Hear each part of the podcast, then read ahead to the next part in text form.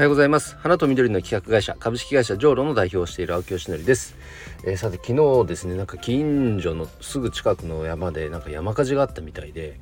なんかえらい外が騒がしいなと思ったら山火事だったみたいで、まあ、家の中でずっと仕事してたんで全然気づかなかったんですけどね。乾燥してるんですかね、まあ、十分ね火の元には気をつけましょうね。で、えーと、それではじゃあ本題に入る前に、えー、1点お知らせです。え。4月19日に開催し予定をしているオンライン勉強会お客様の心をつかむ店舗作りの秘訣がですね、え30名の申し込みを超えています。ありがとうございます。こちらはたった800円なんですがあの1時間です。であのビジュアルマーチャンダイジングですね。あの店舗作りに科学をという号令のもと,、えーと勉強会を企画しているんですけれどもどうしても店舗作りっていうとオーナーさんのねセンスとか今までの経験によって結構店作りをしてるっていう方が非常に多いっていうことがようやく分かってきてで最初はじゃあこれ花屋さん向けにねオンラインコミュニティの中の花屋さん向けにやろうと思ったんですけどどうやらなんか反応が結構良くてだったら今回はちょっとあのー、オープンにしてね開放して企画としてどんな方でも参加できるようにしようということで、えー、あの講師の方とね話して、えー、開催が決定しました。でその講師の方っていうのは、えー、元伊勢丹でそのビジュアルマーチャンダイジング店舗作りのプロですから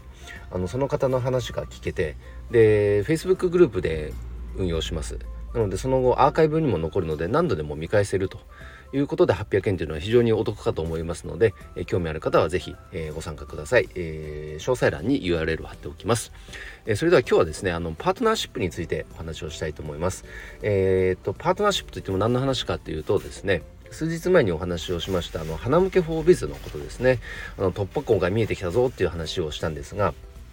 あの、昨年の夏からフラワーギフトの新たな仕組みということで、えー、花向けフォービズというプラットフォームを展開しています。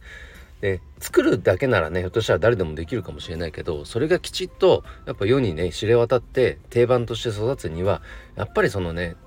あのいろんなフェーズがあってそもそもやっぱ認知してもらわないことにはまずサービスっていうのは続かないですよね。だそこにやっぱり僕もねまだまだ苦戦してるんですけれどもかといっても一人でね営業してたんだってそれには当然限界があるしあの、じゃあ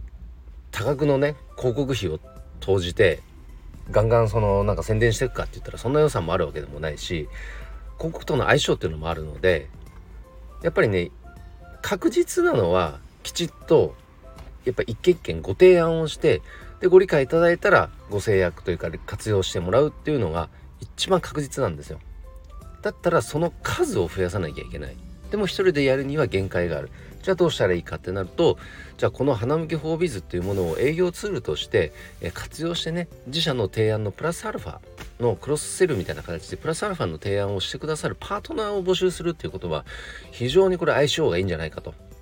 いうふうに考えるようになりました。で先日営業代行のねあの完全成果報酬型の営業代行をしている会社さんの社長とですねちょっとお話ししたら非常にこの花向けは扱いやすいと。いうことをおっしゃっていただいてでというのもねクライアントさんが何か購入するわけではないんですよね。お金を払って。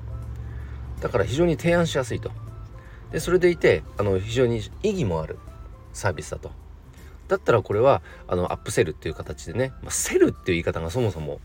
販売ですから販売っていう形でもないかもしれない。でそれぐらいのスタンスであの提案できるから非常にありがたいねとでそれでいてあの手数料が入るのであればこれは是非扱わせてくれというお話をいただけたんですね。じゃだったらきちっとそういった方々をがあの全国にね募れるような体制を作らなきゃいけないな作りたいなと思うようになり、えー、ここ数日ですねずっとあのパートナーシップ制度パートナープログラムをどうやったら作れるのかっていうのを、えー、調べて、えー、資料作りを始めているところです。